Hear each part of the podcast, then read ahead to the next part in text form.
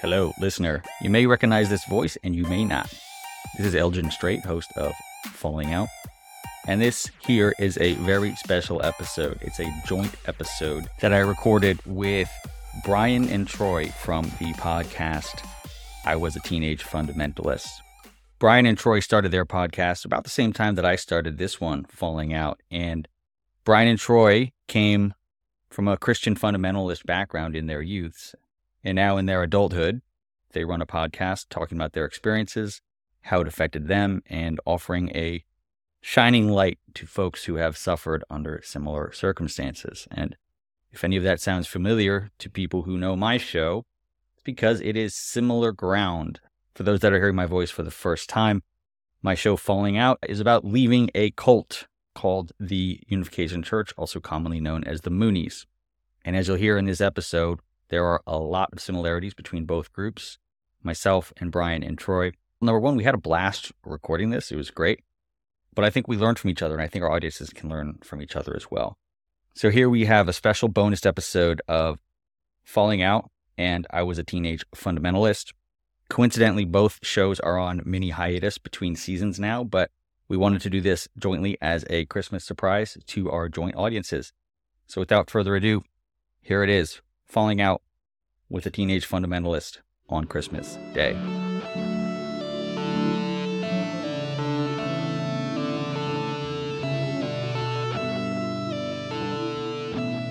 All right, welcome. Uh, we have here with me uh, Brian and Troy from the podcast I Was a Teenage Fundamentalist. Um, this is a podcast that I've been a fan of. Uh, this is Elgin Straight from Falling Out, by the way. This is a podcast that I've been a fan of. Um, and I wanted to pair up with these guys to um, talk about a lot of things. We have a lot of similarities. Uh, Christmas is one thing that I thought would make for an interesting topic of conversation. Um, so why don't we start off, Brian and Troy? Can you introduce yourselves, and then we'll do a bit of a vice versa because this is going to go on both episodes. Yeah, totally cool. And you know, the thing we have in common is Jesus, obviously.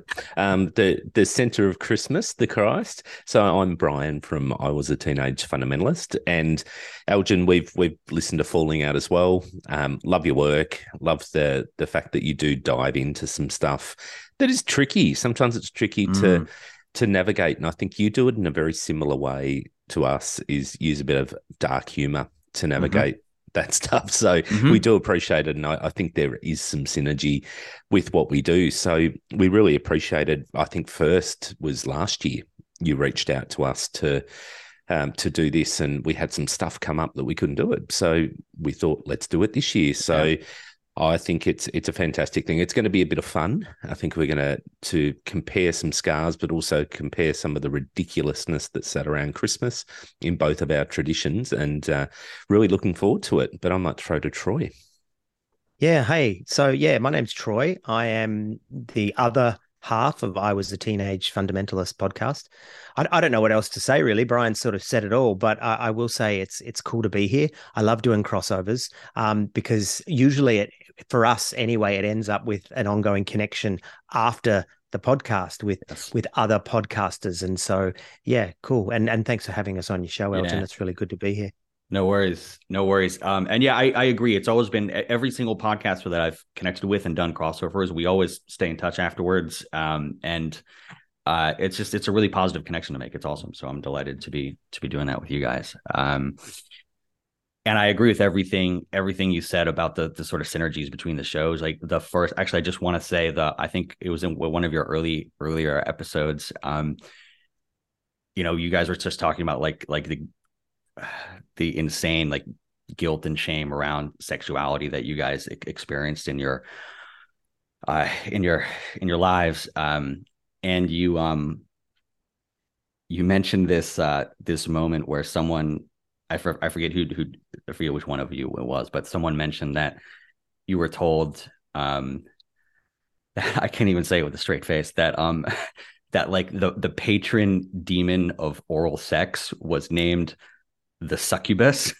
Yeah, it's look, it's it's legitimate, Elgin. Um, I, I, you know, don't I think you've got a mocking spirit right now, mocking succubus because succubus is the demon of oral sex. yeah, it was it was actually Brian that said that to me when we were in church, but he said it to me as if can you believe this? And I can I can remember who was the guy, Brian? He was a, a New Zealand, basically like a demonologist in the in the Penty scene. Can you remember who it was? I, I can't remember who it was, um, and, uh, unless it was Don McDonnell or something like that. There was no, there no, it was guy- it was somebody. It was somebody semi-famous in in the Pentecostal scene. Yeah, and you came to me one day and you said, "Do you know what he says the name the the the demon of oral sex is?" I said, "What?" And he goes, and you go, "Succubus." And then we just wet ourselves because it was just so convenient, right? That that's of course it's called succubus. Of course it is. Oh, the demon and- of and- masturbation is wankubus. It's wankubus. No, I was actually thinking. I was No, actually it's thinking. not. of the- no, it's not. No, the, the demon of the demon of the missionary position is actually frontus. and I anal made sex up. is coitus. Oh. For, for you Patreon uh, subscribers of, of Elgin's podcast, you will see our faces and you will see this. This is whiskey. It's a la- large glass. So by the time I get through this, things may even get sillier. Oh, good. Okay, good. No, no, that's great. Actually, I wanted to. So it's it's morning my time, evening your time. This is coffee on my side. Um, I wasn't sure what you were what you were drinking, but that's that's great, and that's that's uh, that happens on my show from from from time to time as well. Um, Yeah, and then look, I think one thing we'd really like to draw out for listeners of both our podcasts is you're Mm. missing church in the morning and we're missing church in the evening. So the sacrifice we're making for people to listen to this podcast Big. is enormous. it's big. Yeah, that's right. It's There's big. one- Sunday morning. one So less- This is a Sunday morning that this is happening on. yeah, and there's one less mansion in heaven for all of us for skipping that service. um can we just so yes it, after that um succubus introduction i just had to say like like when i listened to your show as soon as you said that i was like oh my god i love these guys. And it's just so it, i never heard the tale of the succubus in that in that way but but that level of um just assigning assigning guilt uh and and um and shame to all of these things was was so similar to what, what we experienced. So I just felt uh, kind of a kinship with what you were what you were talking about, and I think ev- everything that you guys talk about on your show kind of parallels a lot of stuff that that happened to us as kids in the Moonies. Um, so I just felt like there was there was sort of a strong kinship. Um, and I guess I'd love for you guys to just kind of explain a little bit about where you where you where you come from and um, give kind of two minutes on your show.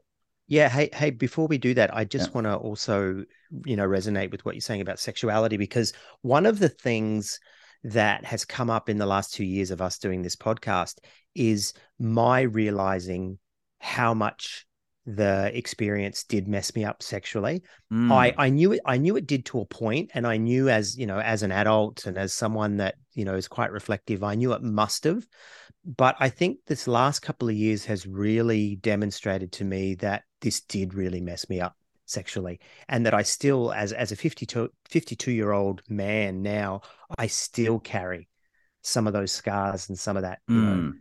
messed upness if that's the term from from being involved in all that. So i don't think you know what what's that line? You know no one gets out of here alive. I don't think any of us really get out of there without some baggage but I feel that sexually my experience in both i was in two groups i was in one called the revival centers which was much more cultic than the second group that i was in which was the assemblies of god but they were both cults but just you know cult cult cultishness is a spectrum, right? And one was worse than the other. It doesn't make the other one not a cult. But um, yeah, the first one was really um, influenced. I'm starting to see now that the influence that they had by the Jehovah's Witnesses was actually not an accident. Um, and I started to realize that there's quite a few doctrines that the revival centers had that were very much like the the Jehovah's Witnesses and and even the shunning and and all that kind of stuff. Mm. And so in in that sense, I think the the first one set the groundwork to mess me up Mm. sexually, and then the second one just threw the icing on the cake and and really messed me up. Yeah. if if i can if i can ask um and we can you can skip this if you want but what how does that um how do those scars manifest for you now um I, I i personally think that would be interesting for people to hear but again we can we can skip over that if you want up to you Did Did you want me to show? show? I've got this rash. For the audio listeners, he just nearly pulled down his trousers. Um, yeah, no. He, for, for, the audio listeners, he didn't nearly do it. He just pretended to nearly do it. Yeah. Um. Oh man, you know where to begin. Um, I I think it really became clear to me. We had a guy by the name of Tom Tilley, who's uh, quite a high profile journalist in Australia, who grew up in the Revival Centre, the same group that I was in at first. And when I read his book, it just sex was such a, a massive theme in his book and i could see the way that he was just and you know when i asked him on the interview we had him on our show and i said do you think this has messed you up sexually he goes no not really and i thought oh dude sorry but you're wrong mm. right like mm. read your book you know um and and i think that's when i really reflected and went yeah i'm probably even worse than him and so i'm quite messed up too specifics i don't know man i i i think you know i'm i'm in a very loving relationship with my wife. We've got kids. Um, you know, I, I enjoy sex. I'm, you know, normal in that sense. But I, I, I think some of my thought processes around it and some of the way I think I, I, I elevate sex even still.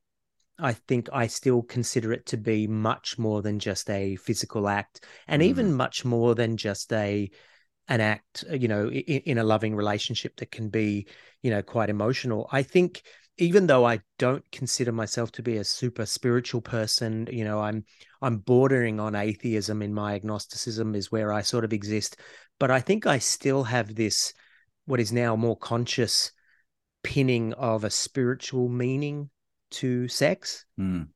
than I think I I would have had otherwise. I think that's one of the things I do. I think the other thing too though is we would often assign the demonic to sex you know whether that's because you know like homosexuals were massively controlled by demons or prostitutes were crossroads for for demons and passing demons on to people and all this kind of stuff so mm. so i think there was you know there's that whole sort of demonic side which yeah. brings a negative spirituality to it yeah. more than a positive spirituality. So yeah man you did ask. Yeah, yeah no and well and yeah just to give you some context there so two things come to mind. Um I mean, we you know we were told this so-called, and I mean, we can talk a little bit about the some some of the terminology I'm using here in a second if you want. But you know, we were told that we were this uh, sinless lineage, born born without original sin due to the growing up and sorry being born into the Moonies. Uh, and if we ever um had sex with someone who was not the the spouse that was chosen for us by the movement, uh, then we would go into go to the pits of hell uh, to like we were told go to a place worse than Hitler uh, in hell if we were to ever um, you know ever to do that um, and we were also you, you talked about this this idea of this uh, you know prostitutes being the crossroads of demons. That uh, one thing that we heard as kids is that um, this this is this is like the this is like the the masturbatory version of that I guess is like um uh if you if if you ever um if you ever fantasize if you ever looked at looked at porn and um fantasized about a woman um and had a wank um I, I guess would work for men as well quite honestly but um um uh if you ever did that then you would be connected to that person in the spirit world when you passed away by by these black tentacles. Um so they had these you had this this, this imagery of like anytime you did that you'd be connected for all eternity to, to that person.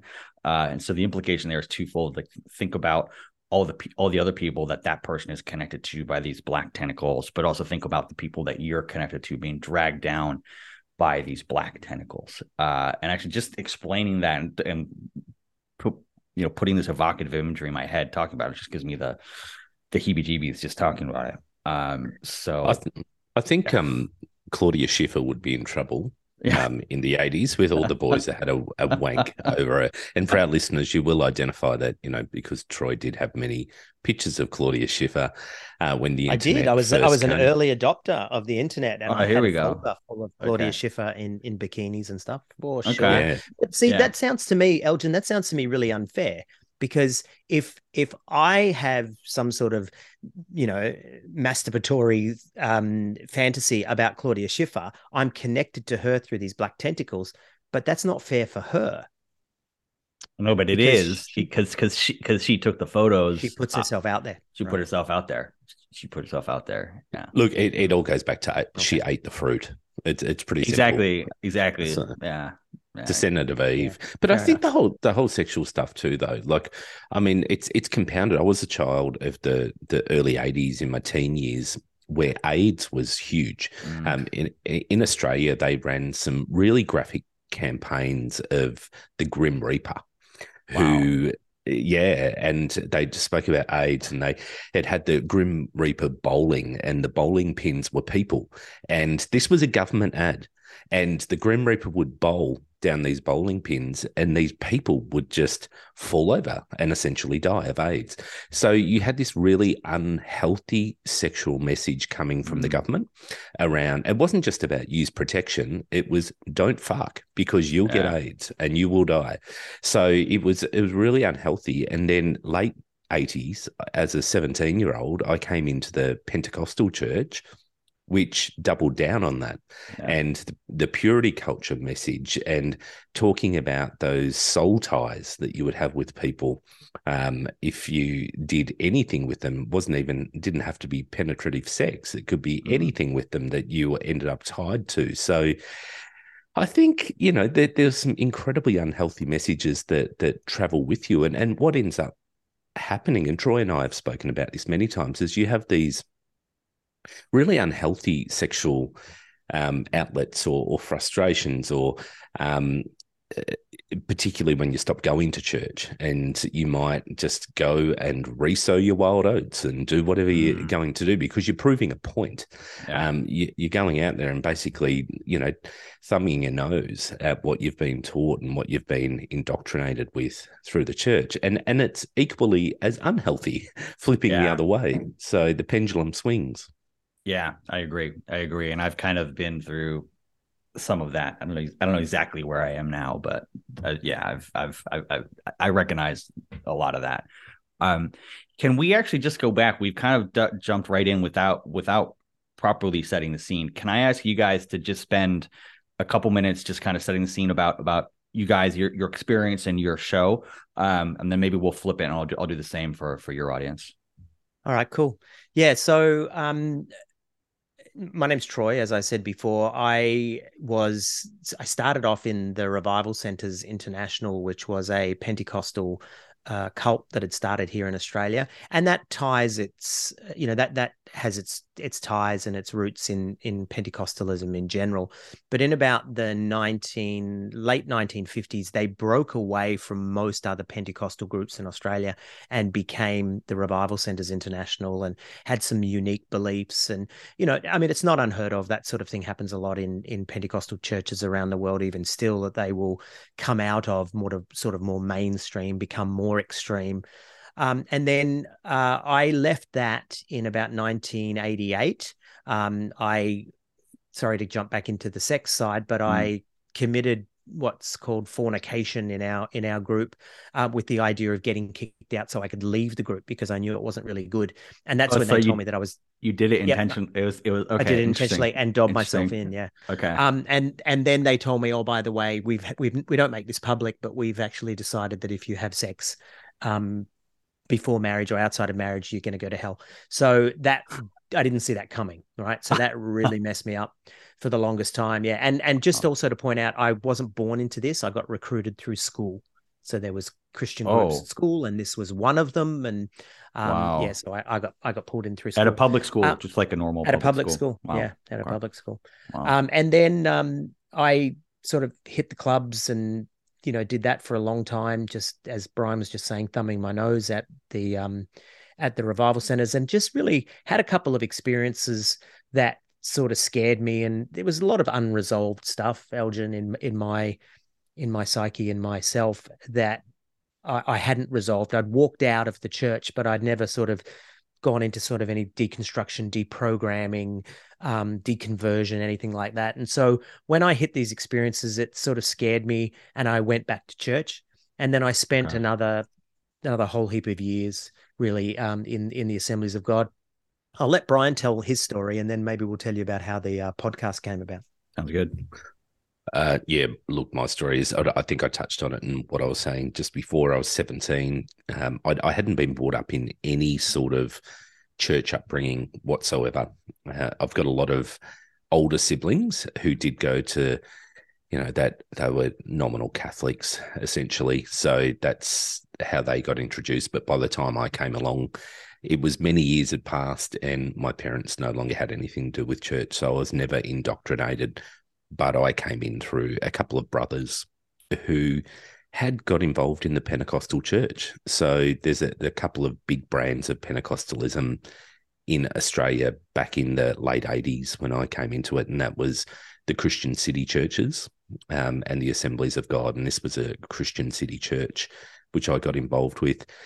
Basically, on and off uh, there, and my my Pentecostal journey was relatively short.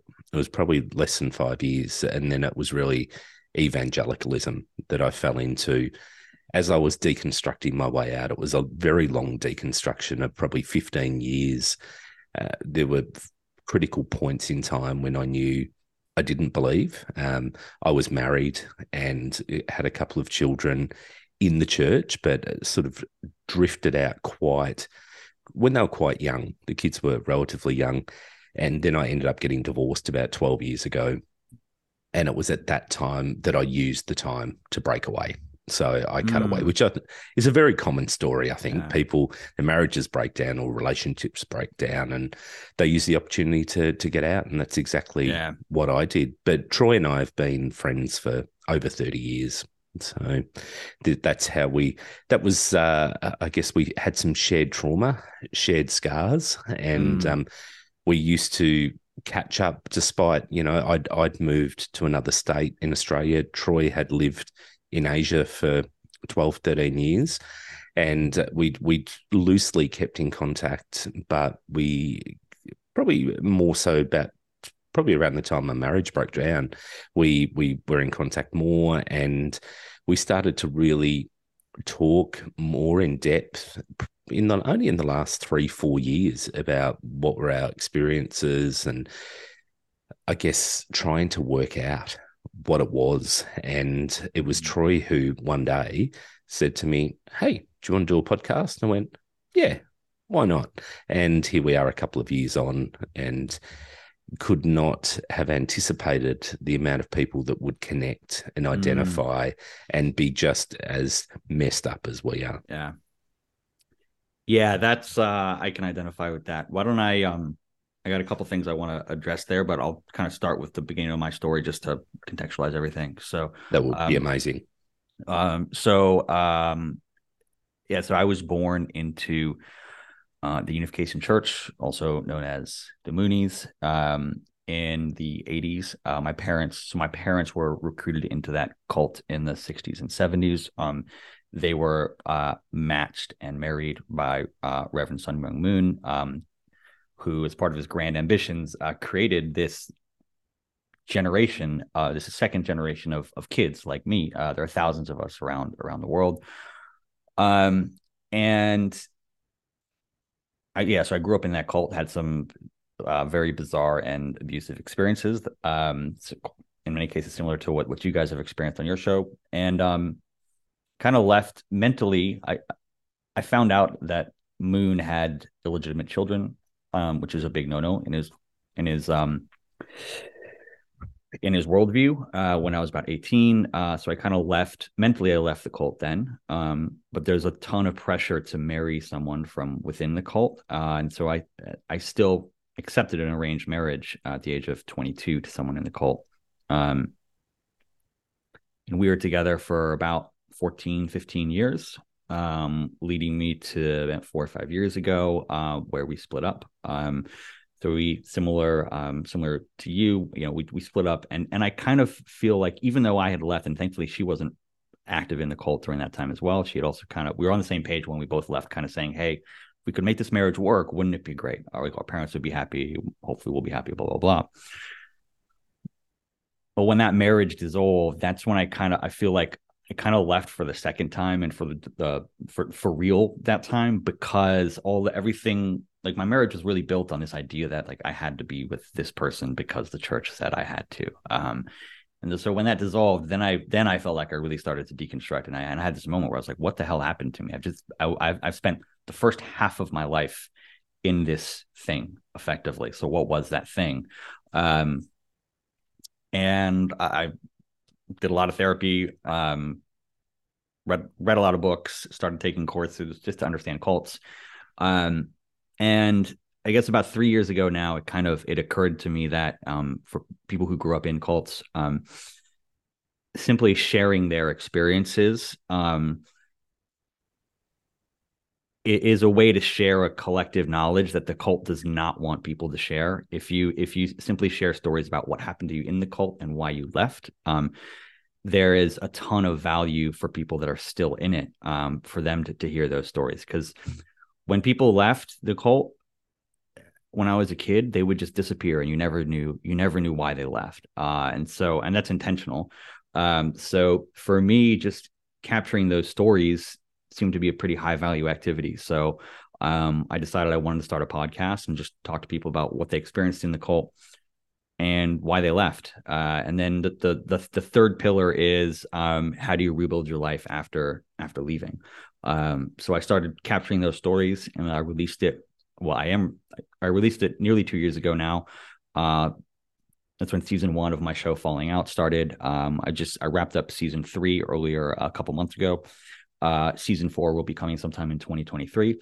Um, and yeah, it's really about focusing on on those experiences. And I guess similar to um to what you've described, I've just been blown away by the um uh, by the response. Um, multiple people have left the cult as a result of of listening, which is a, a huge win, um, massive, massive win. Um, and beyond that, many other people just kind of say, "Hey, I like," and th- these aren't even people who grew up in the cult, but people who, for instance, um, were impacted by the purity culture movement. Um, will say, well, they'll write and just say, "Wow, I really, I, I feel like I've learned so much listening to you to your show. Um, I resonate incredibly with what you said, and I, I don't feel so alone in this world because I know that there are other people who've who've gone through it, and it's it's blown me away the resonance that it's had beyond the ex Moonie community um, with you know just other people who've grown up in similar controlling environments.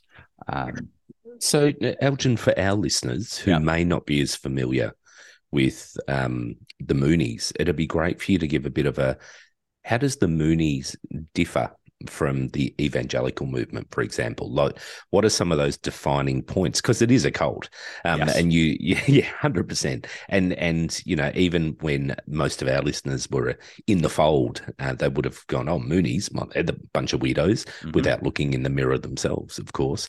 Um, so it'd be good to to understand what what's a Moonie. What do they believe? What's their core? Okay. Um, I'm going to try and condense it.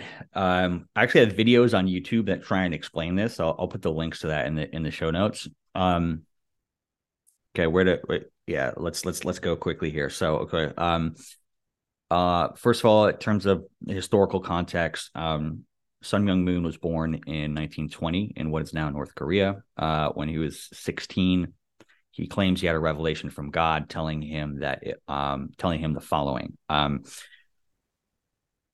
the original sin was not uh, Adam and Eve eating a fruit. It was um, it was Eve seducing Lucifer uh, and then seducing Adam, um, and therefore all of human suffering comes from that initial act of illicit sex. That's kind of the foundation. Um, Dirty hole. Uh, Dirty yeah, hole. Exactly. Exactly. Um, and um, all human suffering comes from that moment where people were meant to have a sort of so-called pure blood lineage, but they went against God. They they did that act, and all of human suffering comes from that act of eh, that from that act, effectively. Um, fast forward, you know, many thousands of years, uh, Jesus came to the to the earth. Uh, his his job was to create a new blood lineage on earth, um, and um, he failed in that mission. This is this is where things start to differ differ dramatically. Um, so he failed his his mission um, because he was crucified. Uh, he was he was not meant to be crucified. He was meant to to create this pure blood lineage, uh, but because the Israelites crucified him, um, he was not able to do that, uh, and that plunged humanity into another two thousand years of suffering. Um, until uh, the providential conditions had been set for the Messiah to be born in. Can you guess where? I, am guessing Korea. Correct. Correct. the the northern half of the Korean peninsula was the one place where the providential historical conditions had been met for the Messiah to be born. Uh, so, uh, if I'm honest, it, that uh, makes sense. I mean, any rational thinking person will go, of course, Korea and Northern Korea, of course, because that's where all sane things come from. Yeah, but I mean, you know, have, having lived in Korea, it would make sense if you were Korean because it is the center of the world.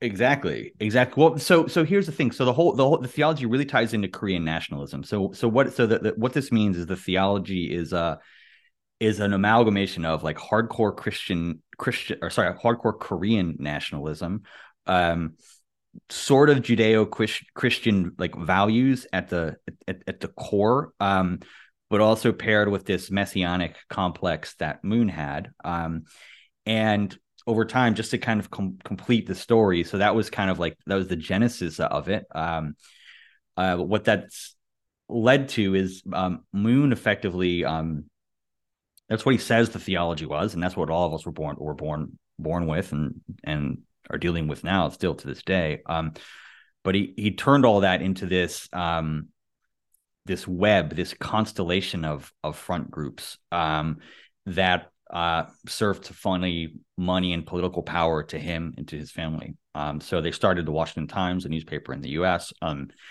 they own um, many, many businesses in, in the US and Europe. If you eat sushi, uh, there's a 90% chance that it's come from a Moonie run business. So they pretty much dominate uh, sushi distribution in those geo- geos. I, in Australia, I don't know. Um, uh, they have their hands in many, many different pies. Um, and in, in, a way, I kind of think calling it a religion is almost is almost like an, an intentional. It's, it's an intentional red herring. It's kind of it's there to like distract you from the fact that it's actually this business empire effectively. Um, um, and just to kind of bring it now to the to the to the present day, um, and then I'll, I'll kind of wrap up. Um, but so well, yeah, that, those are some of the, the, the tenets of the religion. That's some some of, some of the history and the context. Um, but for your listeners who aren't aware, um, uh, in July of this year, I think it was July, uh, Shinzo Abe, the the uh, ex Japanese prime minister, was assassinated. Um, the reason he, he, was assassinated by someone who grew up in the Unification Church, uh, and that person's name was Tetsuya Yamagami. His original target um, is Sun Myung Moon's wife. Uh, so Moon died in 2012, leaving leaving the the keys to the car with his with his wife Hak Ja Han. Uh, this this kid who grew up, uh, or kid, he's about my age now. Um, uh, he grew up in in the Moonies. and he wanted to assassinate Hak Ja Han, and he couldn't get to her, um, but he could get to Abe. Uh, and the reason that the reason that Abe is a target, and this I think is, is really important people understand, is the Moonies. Uh, part of their, their, their front groups are these these um these organizations that have really innocuous sounding names. They sound they sound and they look like legitimate NGOs. So things like the International Relief Friendship Foundation, the Women's Federation for World Peace, the Family Federation for World Peace and Unification. All these sort of innocent, innocuous sounding organizations that have websites that look look and make them legit, um, they will host these events where they pay um, they pay VIPs to come and speak at these events. Um, uh, and the VIP they don't really say much. They give these kind of innocent sounding pl- platitude full um, speeches. Um, and what's happening there is um, and so okay so yeah so I'll tell you what's happening there, but it's important to note Shinzo Abe has spoken at these events. Uh, Donald Trump has spoken at these events. Uh, Mike Pompeo in the U.S., uh, Newt Gingrich in the U.S., tons and tons of people. It's like um, many, many uh, former heads of state will speak at these events. Um, it just kind of gets on their like roster at, of of speaking events to go to. Um, they get paid to go there they speak at these events. And then what happened this is this is what happened. The moonies and th- this is what's not apparent from the outside um the moonies will then go to their members and say oh look shinzo abe just spoke at one of our events.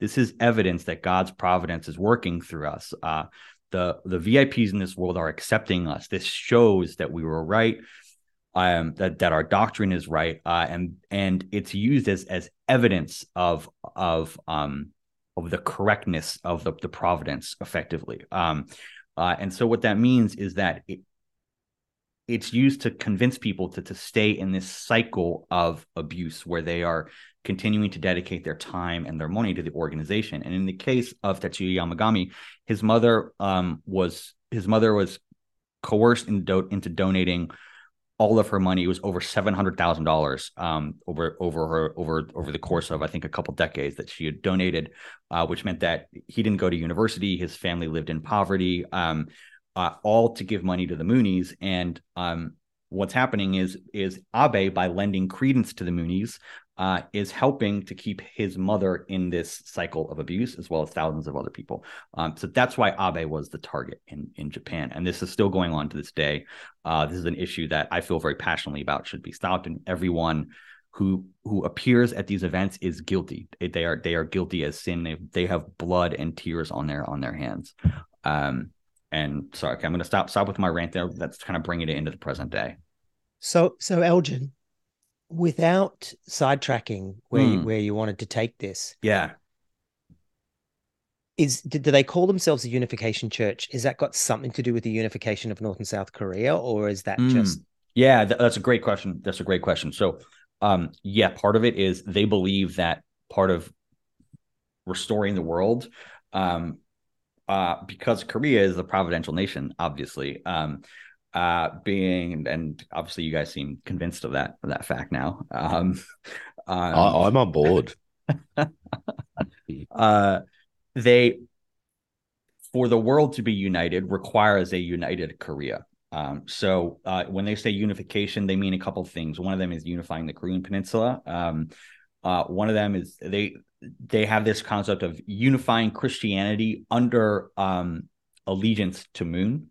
Um, so creating a, a new brand of Christianity that all um, yeah reports up into Moon as the as the Messiah. Um, so there's a couple couple of different levels to that so-called unification, effectively. because one of So the things that I think is interesting, right? And having having lived in Korea, I lived in Korea for two years as, Okay. as an English teacher. That was a, a phase I went through. Um, one of the things that I think is that Korea is a very homogenous culture.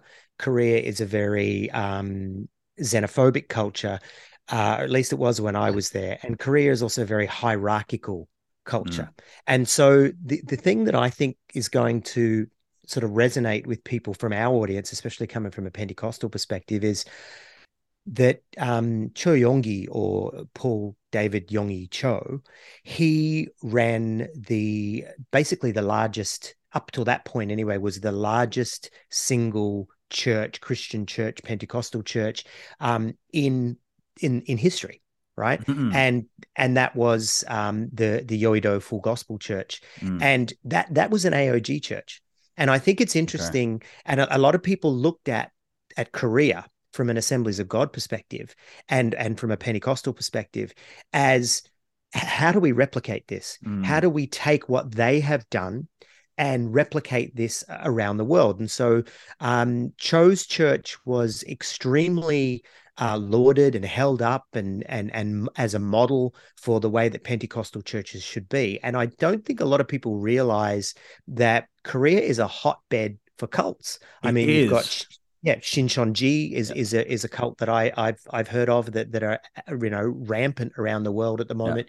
You've got um you know the Moonies of course and and others, but I think it's really interesting that you know we sort of look at Yoido Full Gospel and we don't think that this could possibly be a cult as well Mm. because it's in air quotes mainstream Christian. Mm. But actually, you know, I, I think that it it makes perfect sense that such a big church um, would be would be coming out of the out of South Korea. Yeah, and I, I, I have to. I mean, I, I do think there is- culturally, yeah, it's very hierarchical, hierarchically driven.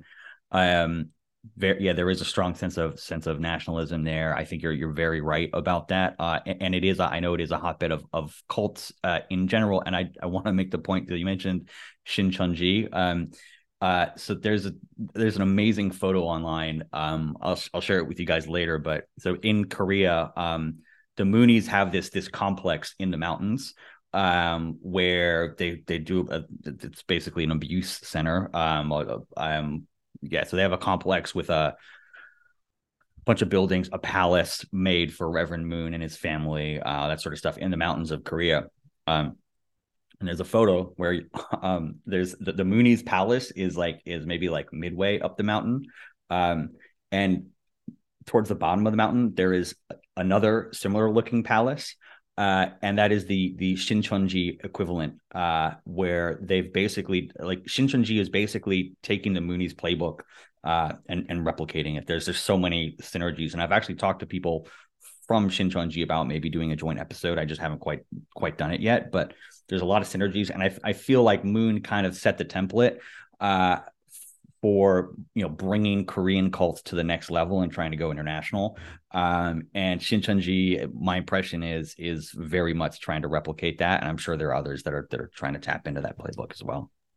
Yeah, so and just many... to, to make it clear, sorry, Brian, um, just just to make it clear to our listeners, there was a time during COVID where in Korea there was an outbreak that was, um, you know, everyone was in lockdown and and everyone was social distancing, but all of a sudden there was a massive uh, COVID outbreak, and that was because Shincheonji were basically yep. ignoring all the um, uh, all the all the requirements around yep. uh, COVID lockdown, etc. And so they were super spreader church. And so it was funny because it, from the Australian media, it was like, oh, there's a church in Korea that is ignoring. No, there's not just a church in Korea.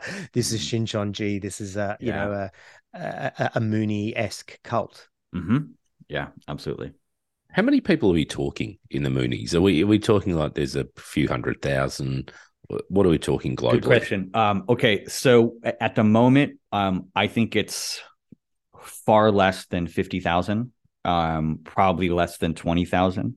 Um, and this, this stands in stark contrast to to some uh, some numbers that are out there. There's there's one number out there which is three million, uh, which came from a woman named Eileen Barker, who's a, an academic in London, who's written papers about the Moonies and other new religious movements. Uh, she, some people in the anti-cult world call her the queen of the apologists, uh, and and I think she deserves that title. Um, specifically, I know that um, she has the, the the events that I that I spoke about earlier, these Moonie events, uh, where they fly people around the world to speak at.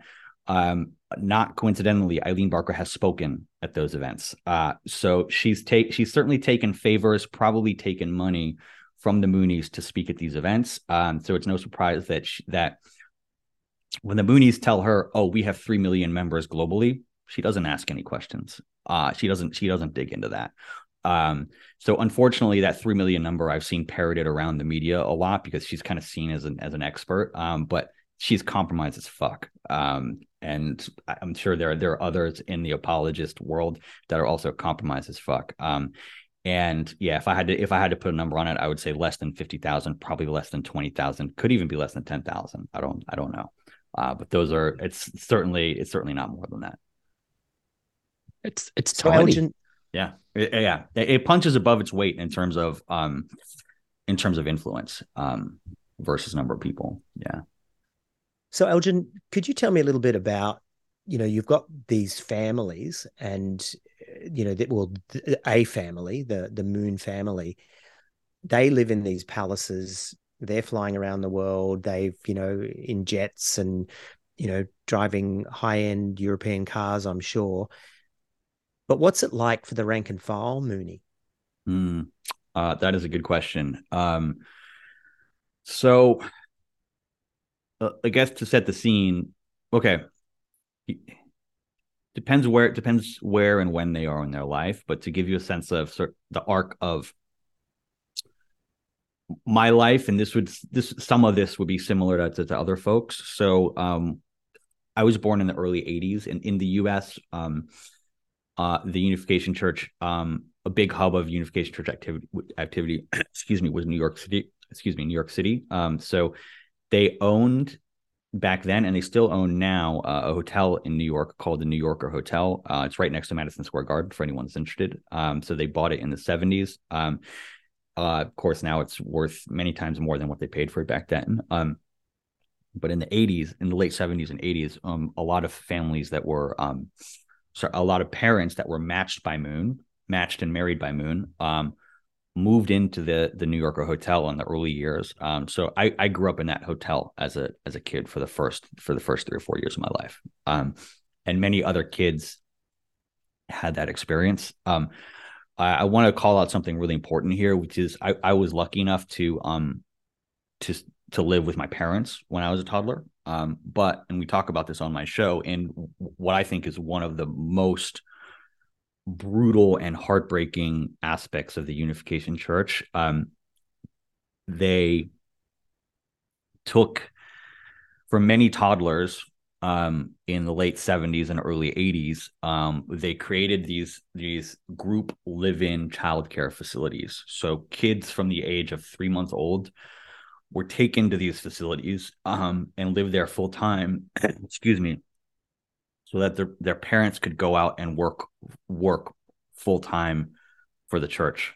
Um, and in some cases, some kids lived there for like three years. Uh, didn't even didn't even know who their parents were. Um, and there were uh, certainly hundreds of kids went through this system uh, in the 70s and 80s, maybe more than maybe more than that. It's impossible to get a an accurate figure. Um, but for me personally, that is one of the most, yeah, just one of the most atrocious and brutal things that this organization did this thing that calls itself the family federation for world peace all about you know the strength of the family and stuff. I mean fuck you guys. Fuck you so hard. God i'm, I'm getting fucking angry and like livid just just thinking about it. Um and we um we talk about that a lot on my show and in particular one um uh one episode of my show um a woman who grew up in one of these facilities um has a, tape, a physical tape, um, a cassette tape um, that was recorded when she was,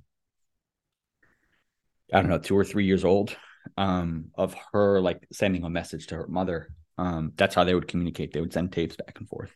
Um, sorry, just a sec.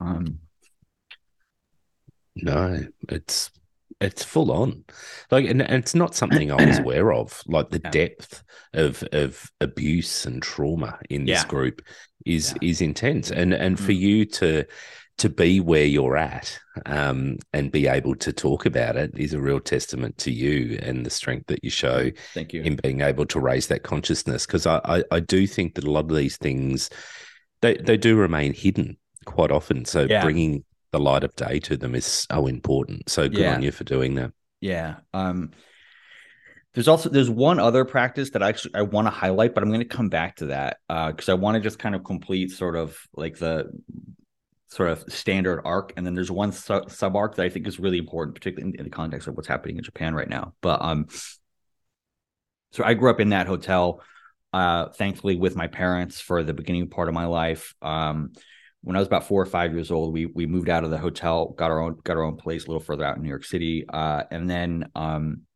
when I was seven or eight years old, um, in the like mid to late '80s, um, we moved to the DC area. Um, I lived in the suburbs of, of Washington D.C. Um, my dad worked for the Washington Times. He's basically helped to start the Washington Times, um, along with a bunch of other church members. So a lot of church members moved from excuse me, from New York to DC at that at that time to to help start the Washington Times. Um, and by the way, this is all like free labor for the church or massively below market labor um, for the church, uh, and and so creates this this this context where you have this community of people who are going to church on the weekends, working for a church business during the week. Uh, all their kids are hanging out with each other. It's a very closed closed system, effectively.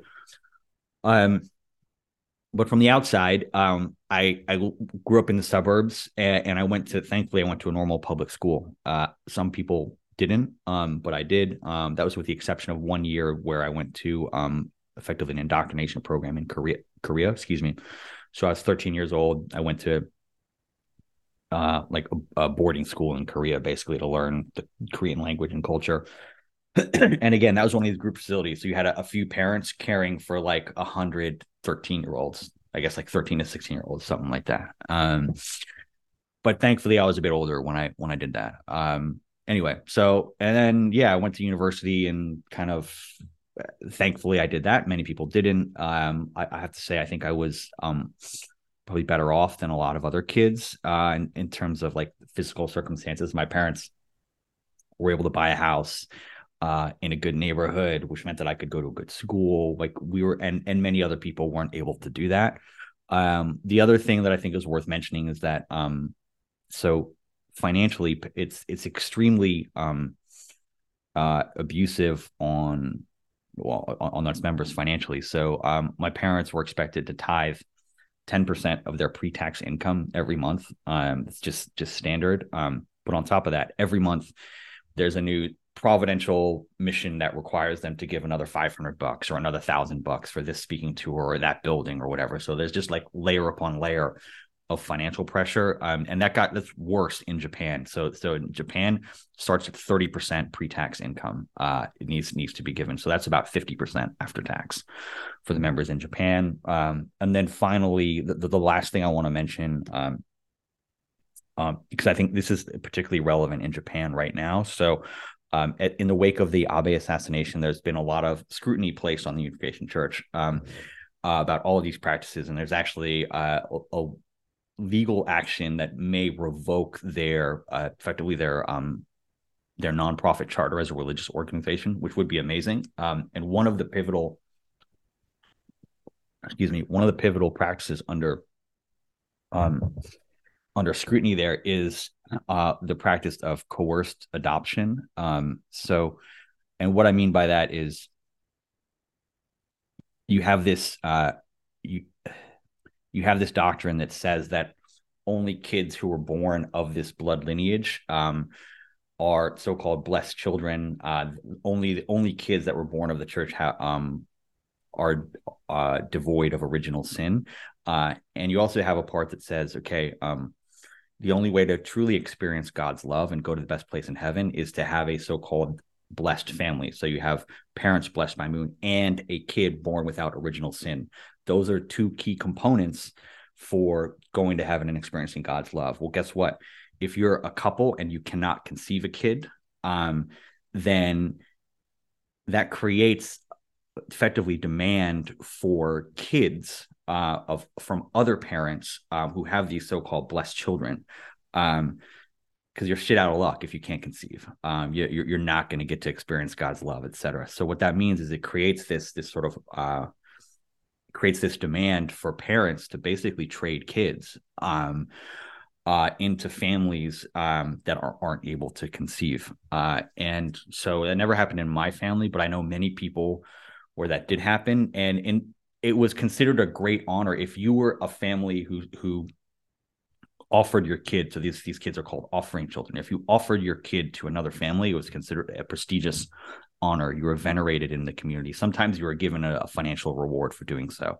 Uh, so in theory it's meant to be like parents um, volunteering to do it um, even before the kid was conceived basically saying like okay my next kid is going to be for this family. That was one thing that they were encouraged to do there are cases where I've, I've, I have a documented case on my on my show where um, a group of pregnant women were brought on stage at a church event, um, and the church leader basically said, "Okay, every everyone here um, who's pregnant, you need to give your kids away."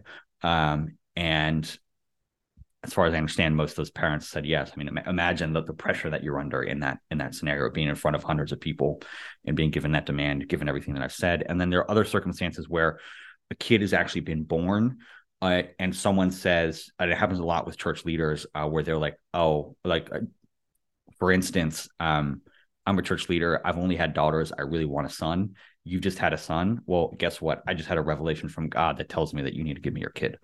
Um, and so all the, this is this whole um, I'm sure there are hundreds, if not thousands, of cases where this has happened happened worldwide. Uh, in Japan, the U.S., everywhere. I know some more people, some babies have been taken from the from the U.S. and the U.K. over to Japan as well.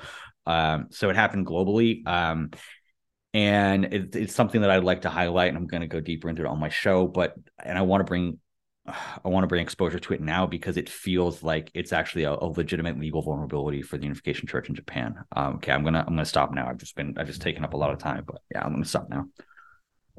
No, it, it's super interesting, and and uh, I guess as I was listening to you, you you were talking about um, quite often you'd say, "Oh, well, but that didn't apply to me," or "I didn't do that." Yeah. Were you were you in more of a progressive home in terms of of the Moonie's experience? Is that what it was, or were you were just mm, lucky? A bit of both, I think. Um, Yeah, I think I think a bit of both. I think I was I was I was lucky. I think I was lucky in that in that my parents um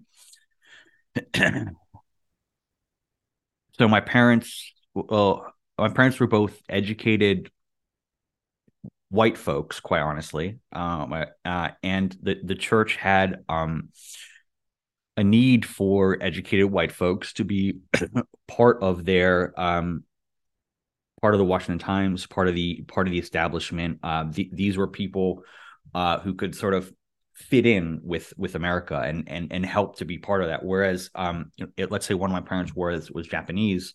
Um, a lot of and by the way, a lot of um, uh, a lot of this doctrine is just to facilitate um effectively flouting immigration laws. So if you're a moon and you want to get Japanese workers into America, the best way to do it is, is to marry a Japanese person to an American person. Problem solved. That's what he did. Um, those Japanese people, generally speaking, went to work in the sushi business. Um, uh, whereas the the the the white Americans, uh, maybe Americans of other colors as well, as well, but they would go into this sort of uh, you know into the into the times into the into the media into the media world because they they fit in in that world um and so i i think in a sense i was actually kind of fortunate um because i think probably financially my family was was better off as a as a result of that than some of the folks who went into who went into some of the other businesses. Elgin one of the things that we have seen over the over the last year maybe even a little bit longer for brian and i was the idea of cults and and and the the concepts of cults. And a lot of people will say oh you know the hillsong the assemblies of god the australian christian churches some of these other pentecostal groups around the world they're not cults because when we think of cults we think of the moonies and mm. jonestown and these absolute extreme you know and so i'm hearing the stories that you're telling are, you know, forced adoption and forced marriages and, um, you know, basically s- stolen children. But at the same time, I'm seeing a lot of similarities, mm. right? And so what I mean is, first of all, we've got these church run businesses where you're being paid less than a standard wage or at least right on the the standard wage mm. and so we see a lot of that in in the churches that we came from, right? Um, a lot of people would give a lot of volunteer time. And one of the things that came up from the Hillsong uh, documentaries of late is the exploitation of volunteers. Mm. And so you have a lot of these kids, a lot, and it tends to be young people more than older people, but definitely older people as well. That there's this stage that you go through where you put your life on hold. You go and work for an for the organization, mm. um, meeting their goals. You know, being substandard pay, if pay at all. Yeah. Um, but where where it draws the line is we're not seeing that extreme, you know, children being taken and and that kind of stuff.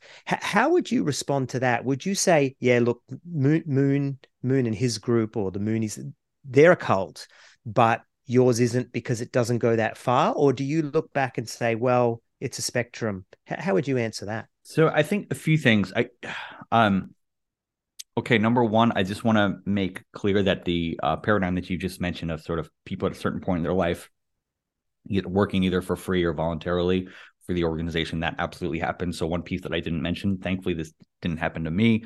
Um, but kids, basically, when you graduate, you graduate high school, excuse me, you're you're encouraged in the Moonies to take one, two, sometimes three years out to basically go and do one of two things either fund, fundraising or proselytizing. And fundraising is basically living in a van, driving across the country, sleeping in parking lots, selling trinkets on the side of the road. Um, this is a dangerous practice. Kids have died doing doing this, um, so it, it's not without risk. Um, so, absolutely, people are encouraged to do that.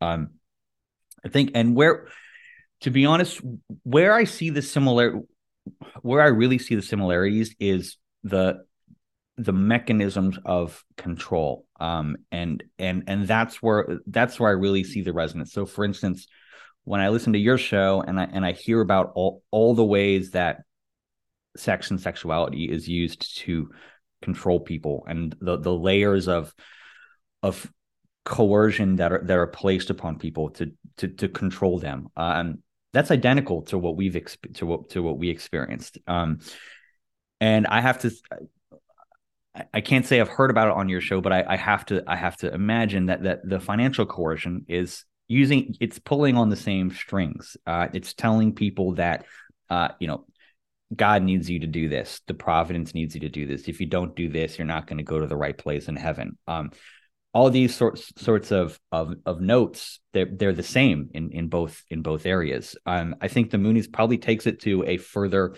extreme. It's probably more demanding. Um, but you can you can tell they're they're cut from the same cloth, right? Like one's one's turned up to eleven and the other's up to maybe a seven or an eight. Um, but it's the same thing. When when when I look at it, I th- th- they're on the same spectrum in terms of the ways that they that they control people, uh, and one just happens to be a little more a little more intense, but it's the same it's the same mechanisms. That's that's how I view it. Yeah, well, that's that's the the I guess for us the struggle in in coming to the realization that what we had been involved in were cults. I, mm. I was actually I, I, was quite happy to say that my first group, the Revival Center, was a cult because they they shunned and they they did this, and they did that, and I could list off all the the behaviors, the ultimate behaviors, and they were very similar to the Jehovah's Witnesses or very similar to the Moonies or the Hare Krishnas, yeah. etc. Um, but I really held back calling the second group a cult um, mm. for the longest time. Like I'm talking for 20 years until Brian and I did the podcast. And that's when I went back and looked mm. and went, ah, okay, yeah, it is the same. It's just that what was um, full blown full blown fruit in the revival center were yeah. maybe just sort of seeds and seedlings and you know branches in if you know what I mean. It's it's yeah. a spectrum, but the tree is basically the same. Yeah. And and yeah, that's some of the struggle that we've had. So it's really interesting to to hear your stories and to hear that yes, it goes that you know I, I wouldn't say a little bit further, Elgin. I'd say it goes a lot further, but but those mechanisms of control are the same. Yeah. And uh, yeah, because one of the things that struck me the other day when thinking about what was going on with Hillsong um, is that these these young people are putting their lives on hold and they are giving you know years of their lives in service and sometimes even decades of their yeah. lives in service um, you know they go to bible college um, you know, but I'm sure you had training courses in yeah. in the Moonies as well. Um, it's just that ours is in air quotes evangelicalism, which is a little bit more, you know, reputable. So it's not as yeah. bad, and and also it's run by white people, right? And mm. even you said there's there was a need to have white people out the front, so we didn't yeah. look like you know a crazy Asian cult. Yeah, yeah, I, I find it fascinating. Yeah, absolutely. And and I think this is why I was I think there's a lot of value in people like us having conversations because a lot of times you don't you can't realize it's harder to realize those those those threads are the same if you're talking about your own organization, but then all of a sudden you hear someone else talking about and you're like, "Oh my god, that's the same thing."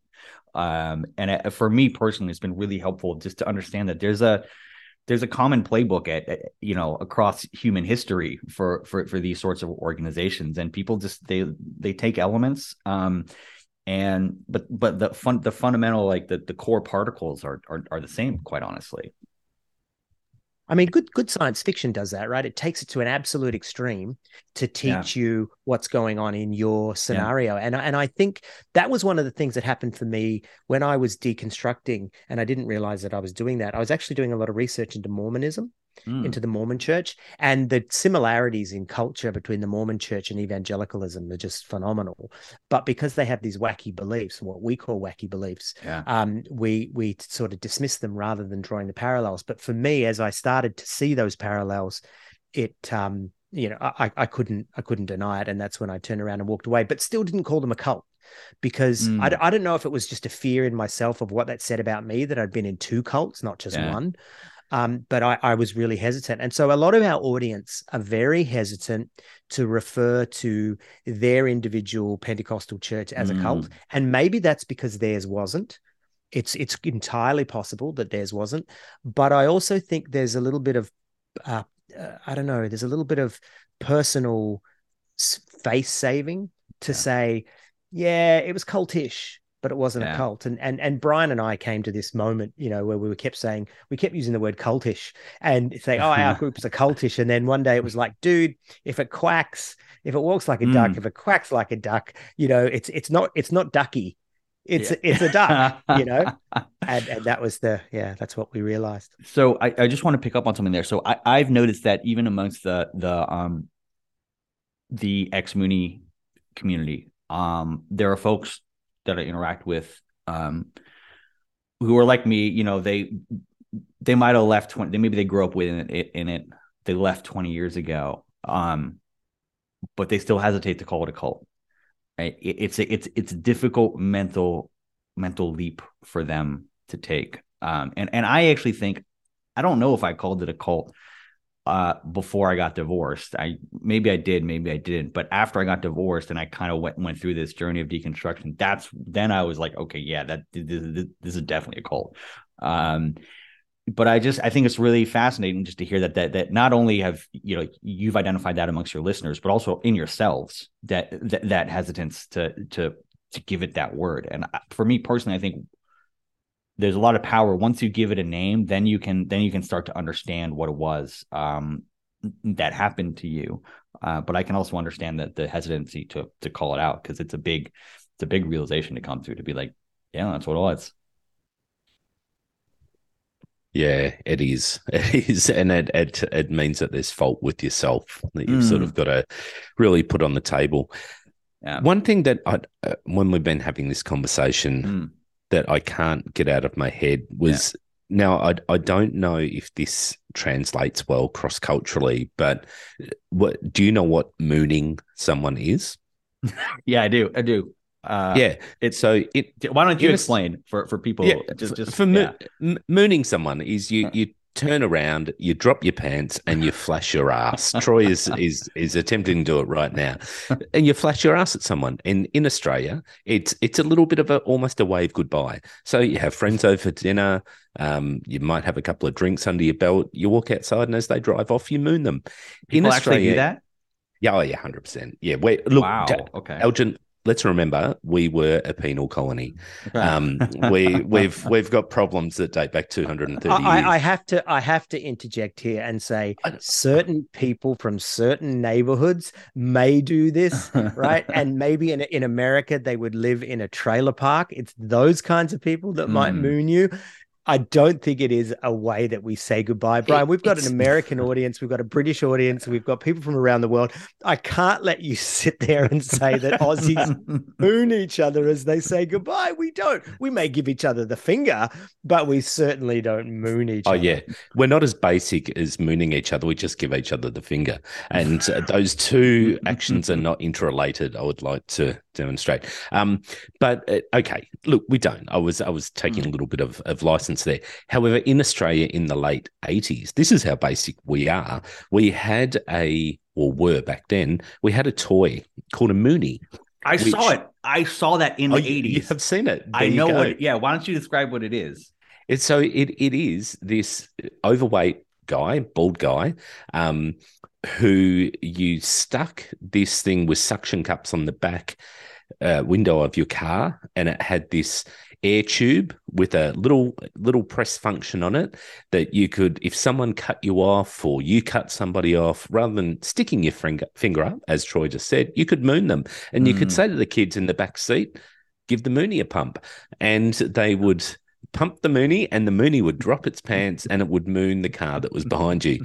So that's all I've been thinking of this whole conversation. I try, I'm trying it out of my head, but I go, there's there's a Moonie. I remember a Moonie. Now my family did not have one. I, I want to declare, we are not one of those families that do moon each other goodbye. Um, however, it it uh, it definitely was a thing in Australia in 35 years ago. Mm, okay, yeah, I remember seeing those those things in the U.S. Uh, and I remember my parents felt quite offended by their existence for, I guess, a variety of reasons. But I, I remember, I remember, I remember being really. I mean, I was a kid when when this was happening. I mean, being very kind of confused just by their existence and knowing knowing that that term was something that was used about us. But then seeing it, you know, this little doll that people hung in their car that would, you know, show its ass to people. It, it was it was strange. Um, but you're the first person that's ever that's ever brought that up in a in an interview. Um, that'd that'd be Brian. That would be Brian, and totally. Hey, Elgin, can I ask you another question? Yeah, sure. Just talking about your your family because I know that a lot of people who have been born into hardcore Pentecostal churches, yeah, have a very different experience to those of us that were recruited, even when we were mm. recruited quite young. How's how's your relationship with your parents now? Um, are, are, you are you angry at them? Are you forgiving of them? Have they left? Are they in? Where, where do you see um, It's uh fractious, I would say. Um, I have um, I guess without without going into too much detail and trying to protect a protect a bit of bit of myself and them in this scenario. Um, if you have a conversation with someone and in that conversation you try to explain that the circumstances that you experienced with that person were abusive um, and the response to that is no it wasn't. That's not how i saw it. Um, it makes it difficult to have a relationship with with those people um, if they're not willing to to really examine and and and in the to, to examine in, in the cold hard light of day what um you know the, the, the environment that they expose you to uh, and i've been trying to have that conversation for years uh, with my parents but it it never quite gets there. That they're not really able to to look at it and and they're they're Yeah, so it's it's not great. I'm trying to work on it, and actually, even just recently, I feel like I might have had some sort of breakthrough there. We'll see. I, am not going to get my hopes up, um, but yeah, it's been it's been quite challenging, and and I, I think I, I guess to to put a um to really kind of bring it into into into into crystallization, like um. So I mentioned this this advent of these these kids who were um who experienced this coerced adoption. Um, uh, a guest on my show um, used the term um, a ticket to heaven. I, I, was I was a ticket to heaven. I was conceived as a ticket to heaven for these these adults. Uh, and whilst I didn't experience that coerced adoption, I resonate strongly with that term. Um, we were we were conceived as tickets to heaven for our parents, um, and I actually have used that term with my parents and been like, this is this is what we were. Uh, and the response is, oh, no, no, no, no, you weren't.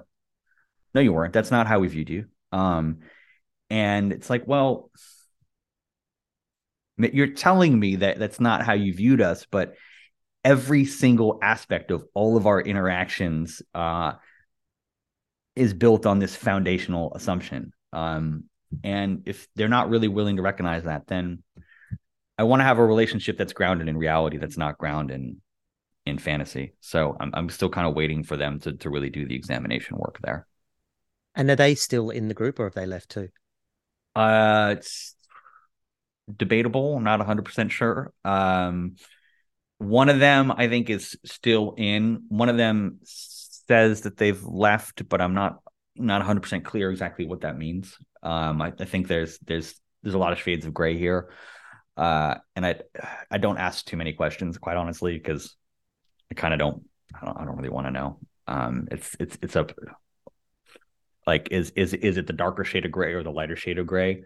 I don't really want to know until I get a hundred percent black or white answer to that. Uh, and so because it's very frustrating having those conversations about like, okay, if you don't, if you believe in some of it, why do you believe this portion of it, uh, and why are you willing to discount some of it but not all of it? Uh, it's just a frustrating conversation to have, so I prefer not to get involved there. Can we? Um, I'm just looking at time here, and I'm not trying to change the subject from from that, but um, we're kind of we've been. I think it's been, been over an hour now um, and we haven't even talked about Christmas. Um, and I wanna, uh, and that would, and I wanna, I wanna get something on that subject on on the record. Uh, and so, and this has been fascinating so so far. I feel like we could just keep going for hours. Um, but I do want to make sure we get something on Christmas on tape. Um, and so, excuse me. My original conception here was that so Christmas was weird for us growing up in the Moonies because Christ didn't complete his mission. He was not meant to die. All the rest. Um, so I would love to hear from from you guys who who come from a I guess more standard Christian denomination, like what Christmas was about and how you celebrated that. Um, and then would love to contrast that with my experience. So can I can I ask you guys to address that? Yeah, sure. So I was born into a family that celebrated Chris- Christmas from a you know a non-religious perspective. I mean, we certainly gave each other Christmas cards that said, you know, Silent Night, and and we would sing the you know the, the carols and everything. So we knew there was definitely a Christian reason. You know, Jesus is the reason for the season, as they used mm. to say. Um, so we didn't we didn't shy away from that. We didn't avoid that. And you'd find in Australia, you will you'll get people that not aren't necessarily churchgoers who get upset at the idea of removing the the Christian message from Christmas you know, oh, you know, just because we've got Muslims doesn't mean we should take away the, you know, the white Anglo-Saxon Protestant mm, picture of mm, Jesus yeah. from, you know, so it becomes very politicized in in some ways.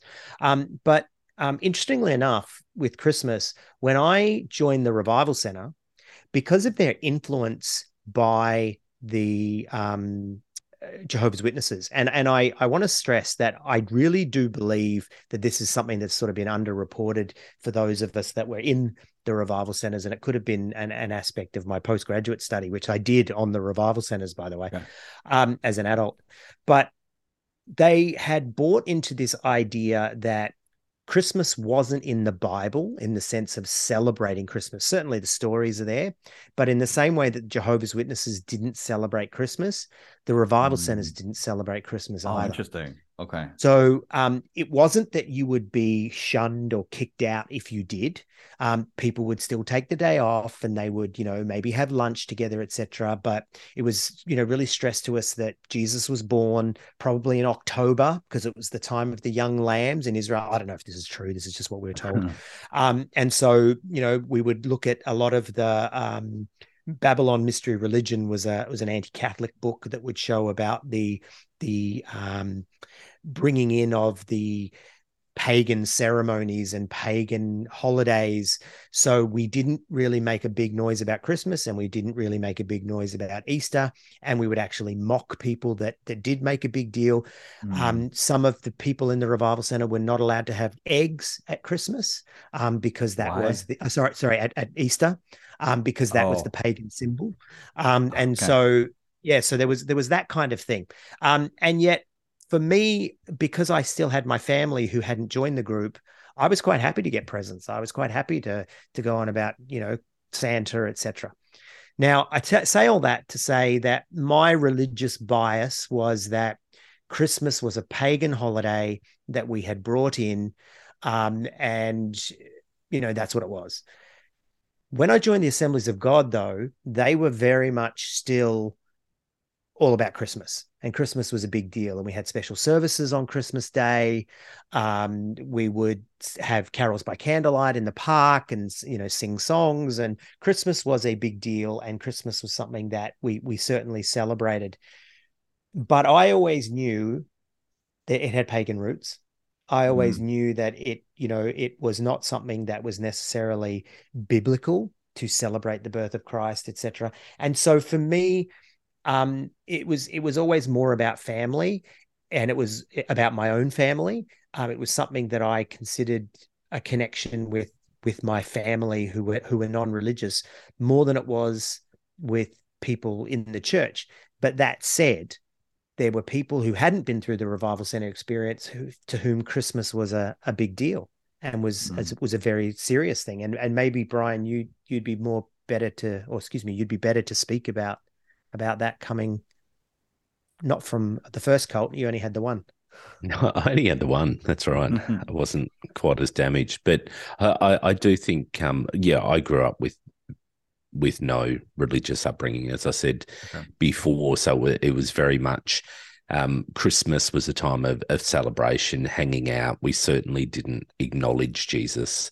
Um, besides on the odd card, much like Troy said, we we okay. certainly didn't go to church as a family, anything like that. It wasn't until I came into the the church at, at seventeen or eighteen that it was at that time there was an acknowledgement of the importance of Christmas, and it was certainly touted that that was Jesus's birthday, and um, embarrassingly, I do remember being at some services singing "Happy Birthday to Jesus." Really? And yes, Wow. absolutely. Whoa. Um, and at that Did you, time, did you really do that? Did you sing happy birthday to Jesus? most certainly did. And I remember Right, so you should have to. been doing that in October, dude. Should have happened. Yeah, yeah, that's that's right. But I, I remember being so embarrassed, so cringy, and and and those who will listen to our our podcast will will know that uh, I'm really not sure I was ever a very good Christian. I was I was spending my whole time trying to convince myself that it was actually legit. But um, so that that frightened me a little bit. That um that cringiness, but but much like Troy, like I I knew its pagan roots as well and even things like and, and i remember having conversations with people at church going you, you know the tree has nothing to do with jesus the three wise men aren't mentioned in the bible um you know all, all that Wow. sort of stuff and um Yeah, saying it just we- we- happens to fall on the Uh, same day as the birth of the sun god. yeah that's right Yeah. yeah. So it was all these coincidences so i I think easter was a bigger thing for Okay. us you know Okay. it, because that it was the death it was it Yeah. was the, the the great sacrifice and it was the only reason that we all could be secure in, in going to to heaven um Okay. christmas was just a celebratory time i i guess but it was um it was wasn't really com- it, i never found it compulsory come along to church on on christmas morning um Okay. sometimes would sometimes wouldn't there wasn't a great deal of pressure i guess it was All right. certainly seen as something big though because this is this Yeah. is the birth of your savior Yeah. um so how did it happen in in mooneyland So it was it was a it was a bizarre circumstance, and you actually you mentioned Easter as well. I'm going to talk about Easter as well because that's a that's a, another bizarre circumstance. But um, Christmas. So we had this idea that it, we were taught that Christians were were, were wrong for celebrating Christmas because it wasn't really that big a deal because Christ failed. Um, it wasn't like it we, wasn't really what we should be celebrating. Uh, and what we should be celebrating um, was what's called God's Day, which is the first of January, um, which is the sort of Unification Church's holy day. Uh, it's meant to be like a Christmas equivalent. It's where you're kind of, I guess, giving thanks to God and to true parents. So Reverend Moon and his wife were called the true parents. Um, uh, you're meant to. Be, it's meant to be a day dedicated towards God and to true parents, effectively. And it's it's it's again uncoincidentally very close to Christmas. Not quite on Christmas, but it's on New Year's Day. Um, and this is meant to be the the the big day in the in the in the Moonie tradition. And so we had this scenario where on Christmas it was like, okay, we're not really meant to be celebrating this, but we know, you know, your your grandparents and your your cousins and your aunties and uncles who who weren't Mo- Moonies, like like Christmas is a big deal for them. Uh and so we're still to do Christmas for, for for them. We're to we're to do like a family Christmas on Christmas just to kind of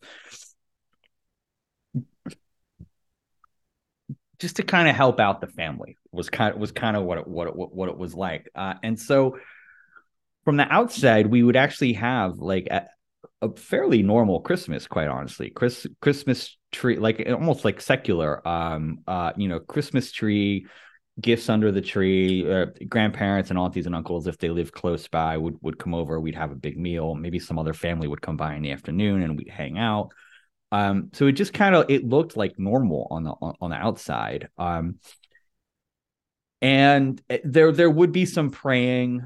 Um, you know, I guess at, at least giving um giving the nod to Jesus for for being born. Um, uh, you know, thanking him for for doing that.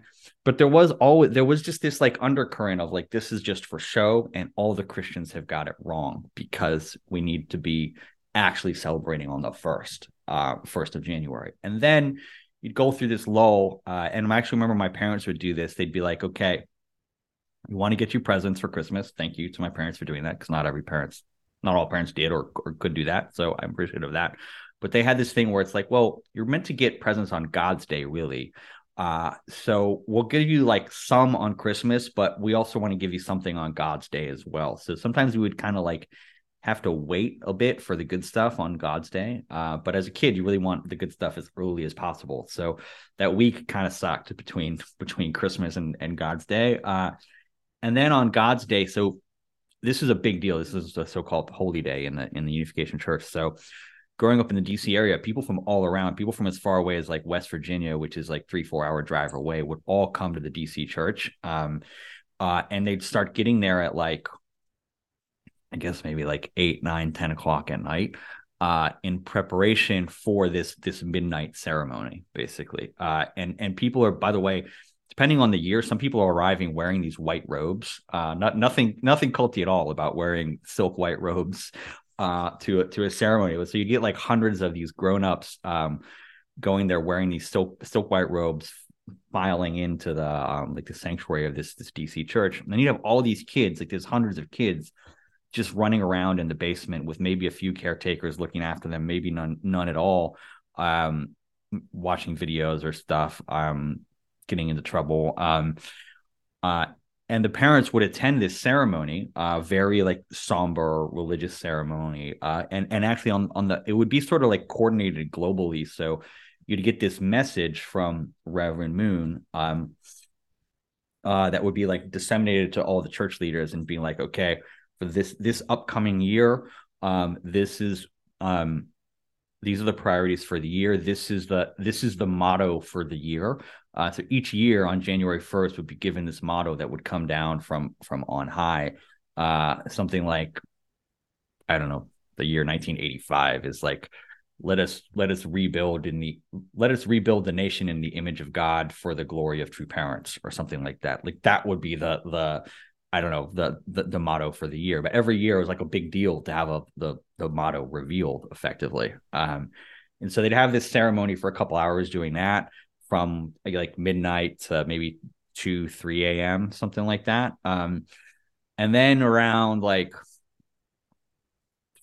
then people would kind of like disperse like have a bit of food uh, and I remember that the church always smelled like Korean food. It smelled like bulgogi. If you guys, if you guys know bulgogi, uh, because they would have these like these Korean women who would just cook these like massive Korean feasts. So yeah, the whole whole building would smell like Korean food, bulgogi and kimchi. Basically, you'd eat some Korean food, and then around like five, four, five a.m. Uh, and in in celebration, uh, you would play these these group games. There's, there's this Korean game called Yut.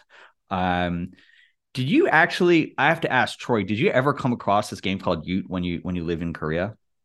Um, I, I don't know, but if you tell me the game, maybe okay. I'll, I'll, be able okay. to. Okay.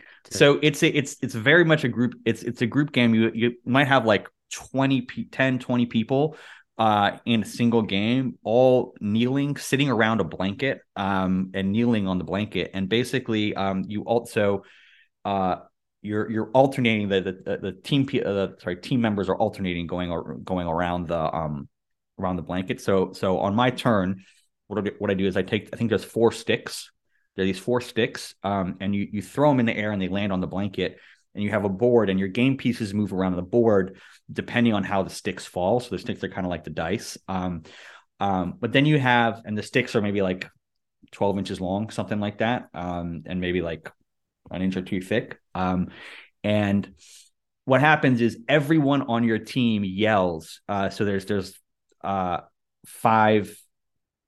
I think depending on how they fall, they can either be well, zero through six. I think. Um, uh, and you have to yell in Korean the number that you want it to fall on. I remember, I think Yut is five and Yut Mo is either five or six or something like that. So let's say I wanted my team needed a five or six. Um, we would all be screaming Yut Mo, Yut Mo, Yut Mo, run it around this this blanket. Uh, and the, the idea is that when you're if the team is yelling loudly enough and with enough spiritual uh, help and influence, they can they can influence the tumbling of the sticks in the air as their teammate throws.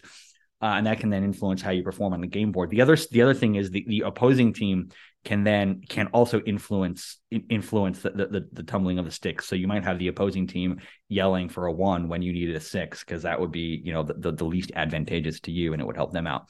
So we would have this big room. So wait, let me pause there. Does that Did, do you know anything about this game?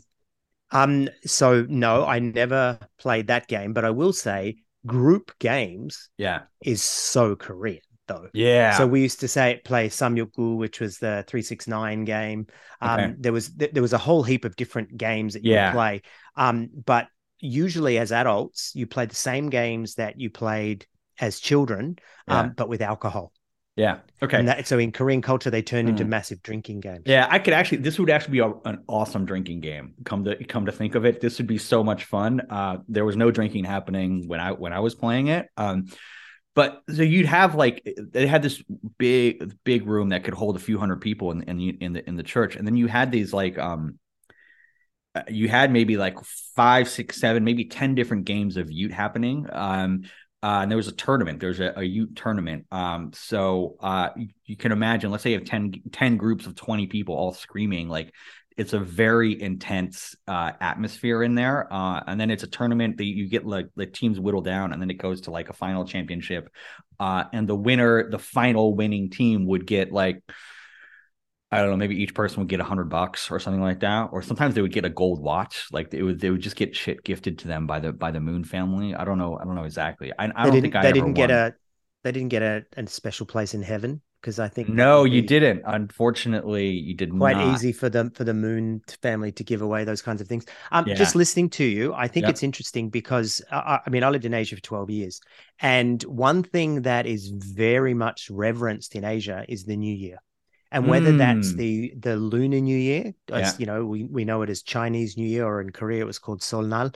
Um, and then there's also the Solar New Year, which is sort of the Western New Year. Hmm. Um, and every single country I lived in, January uh, the the thirty first and January the first, Hmm. they were huge days. Yeah. And the way that the like, for example, in China, they will have huge concerts on the the Chinese New Year Eve, the solar New Year's, but Yeah. they will do the same thing on the um uh, you know, on the solar New Year, the the the Western New Year. So Yeah. it's just interesting that God's Day is January first. I'm thinking from an Asian perspective, of course it is. What other day would it be? that's interesting. Yeah, it makes sense. So it, it completely dovetails with culturally coming from that from that part of the world.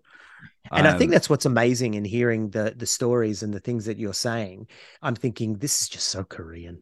yeah, You know, like this, this has got nothing to do with God. This has just got to do with um what was his name? Sun Young Moon? Sun It- Sun Myung Moon. Yeah, Sun Myung Moon. It's just just the fact that he was Korean. Yeah. He started a, a- just another Korean cult, didn't he? Mm-hmm. Mm-hmm. Um. So yeah, that was. I mean, that was kind of. Then you'd go back home and try and nap it off, and that would be your. That would be your God's day. I'm sure. Come to think of it, I'm sure my parents were coerced to donate a lot. I would. I would imagine on that day. That seems very, very likely. Like, here's the motto. By the way, you need to contribute a thousand dollars to to make this happen this year. I it would shock me if that didn't happen. Um. And then, the, so I just want to circle back to this. You mentioned Easter, and I think it's quite interesting. Like, so we because we had this this this view in the Moonies that um Easter was like that that that sorry that that Christ wasn't meant to die. Um, we had this conception that like Easter was almost like a tragedy. Uh, because you know if you're celebrating the resurrection by definition you're also celebrating like the death of this of this guy uh, and we had this this idea that like he wasn't meant to die, and it actually was kind of a great tragedy when he did die. And then Moon came over to take over the mantle. So again, we had this idea that like, oh, Christians got it wrong. They shouldn't be celebrating this. This is actually kind of a tragic tragic day as opposed to a day a day of celebration. Um, they've they've got it wrong because they've interpreted the Bible wrong. So it again, it had this undercurrent of like they got it wrong, and it, sh- it shouldn't be shouldn't really be celebrated in the way that it is. So, did the Moonies present themselves or, or try to present themselves as more mainstream Christian when it suited them?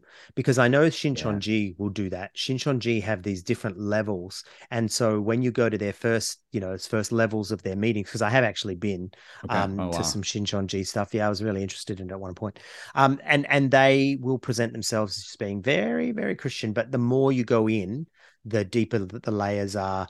Then you know, and and it's the same with the Mormons. The Mormons want to be accepted as Yeah. you know we're just another christian denomination but then when you start going into the temple it gets all wacky and weird or at Yeah. least from a christian perspective it gets all wacky and weird right christians are wacky and weird themselves um but yeah did they present themselves as christian when it suited them Yeah, absolutely. That's a, that's a great way to describe it, and and it, it's it's identical. So so in in the early phases, they don't really present all the layers. They don't present the whole oh Moon is the Messiah. Uh, you know, Jesus failed in his mission. All this sort of stuff. It's it, that's that's you wait till the end to, to to get there. So in the early in the early days, it's actually not even about Christianity. It's about peace and love and saving the world. Uh, and then over time, they start they start laying layering in additional layers, additional layers. So yeah, absolutely. They they all they they I think like any cult, they kind of crave legitimacy, and so they they try to at least in the early stages like present themselves as as similar to other other religions as possible.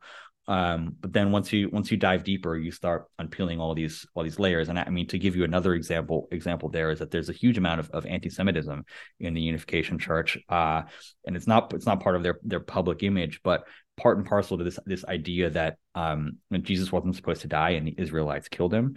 Um, it's there's there's very anti-Semitic views. Um, they've tried to scrub this off the internet, but they've in the past, um, you know, I remember being taught as a kid that um, the reason that the Jews suffered the Holocaust is because they um, because they killed Jesus when he was on Earth. Um, that's very- that's yeah. that's very common in christianity too Mm, for what it's worth Yeah. That, you know you, you will hear that in in mainstream christian churches yeah, I believe it. I believe it. because i mean the, the the anti-semitism is is biblical Yeah, But, but the weird thing about that is Christianity hangs its hat on that this, it was prophesied thousands and thousands of years ago that Jesus would need to die because it was the only way that we could actually be cleansed and of our sin and enter heaven. But we're pissed off with the Jews for whacking Jesus up on a cross. Like it's it's Yeah. a, it's a really weird thing. I mean, I, I find it strange that Christians are anti-Jewish as a result because that's without them we, we wouldn't have had Easter and Easter was our big day. Easter was, you know, Easter was the day that we went if we didn't have this, we wouldn't have Christianity. Yeah. Yeah, it actually it feels like the anti-Semitism is almost more congruous with the Unification Church's theology that like he wasn't meant to die.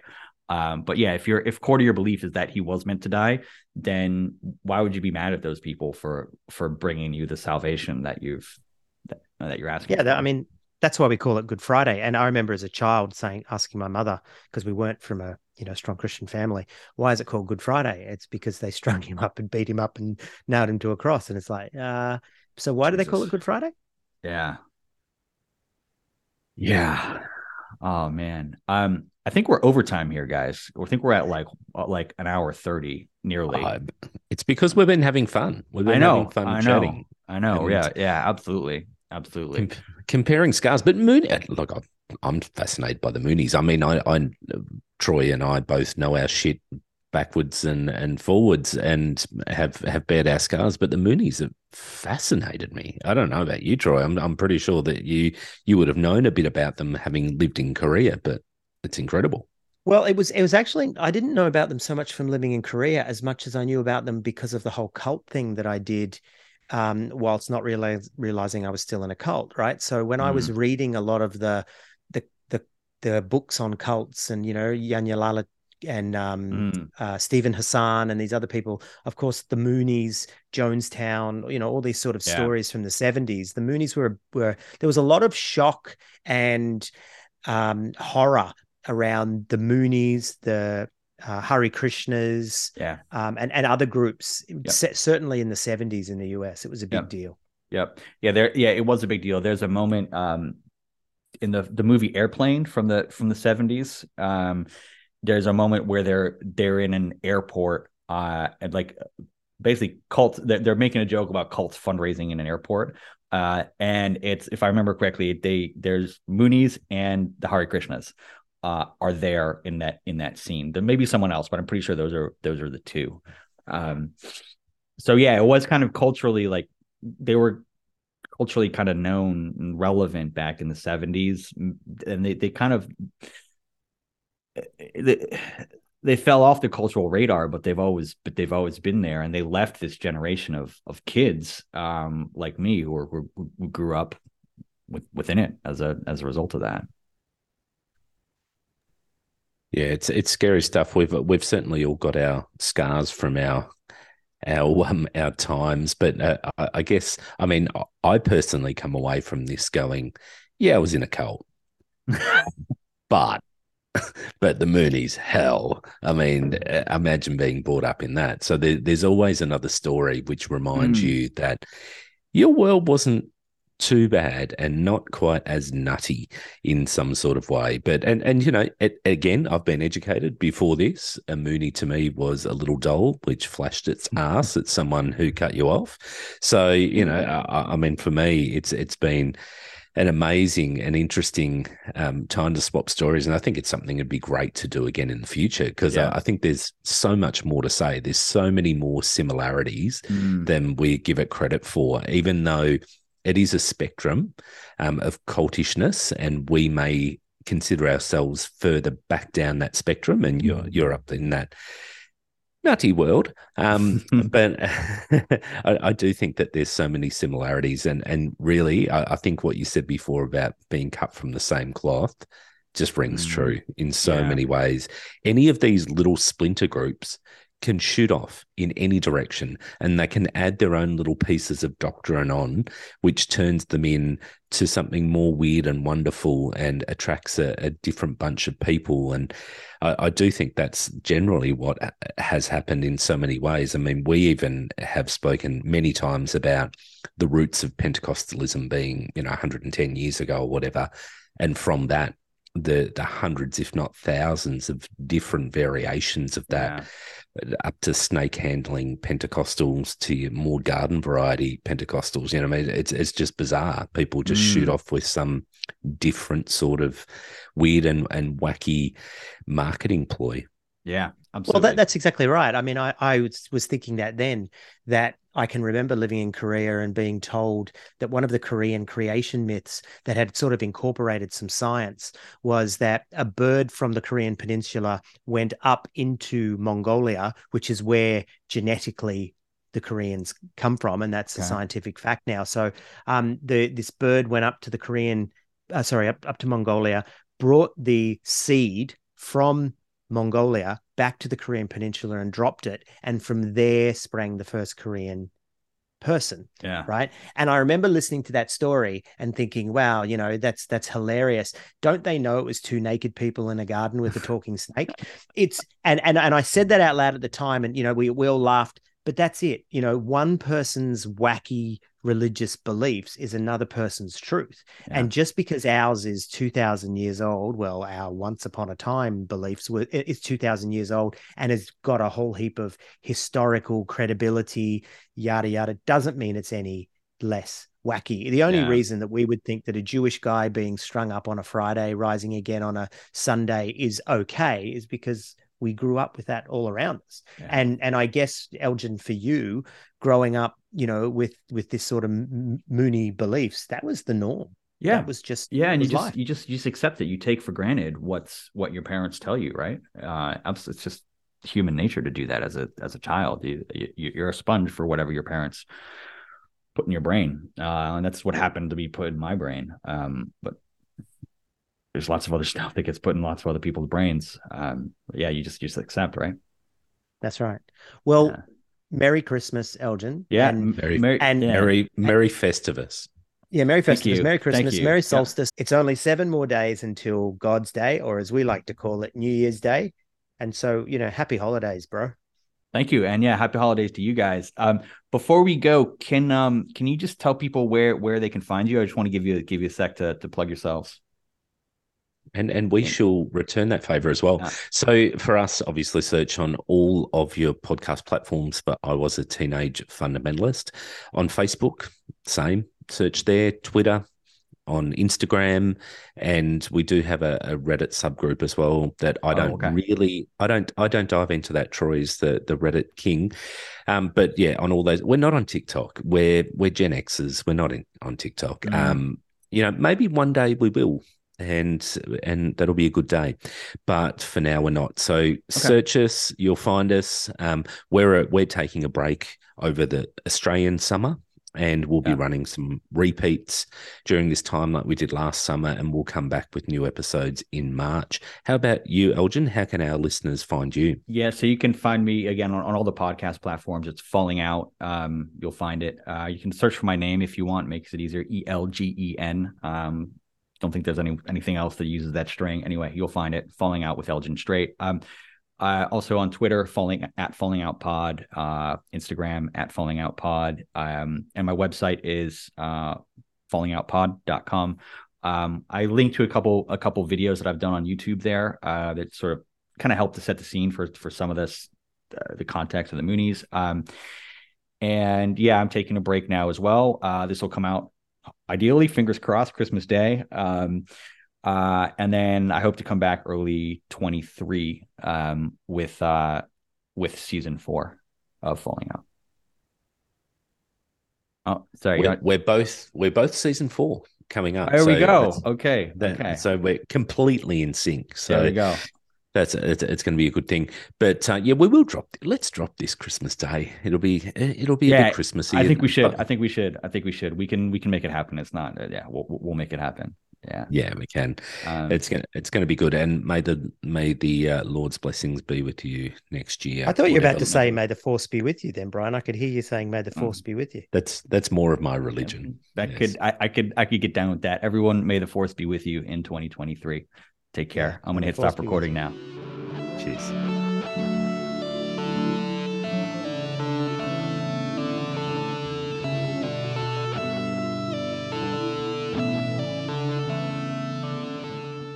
Folks, there you have it.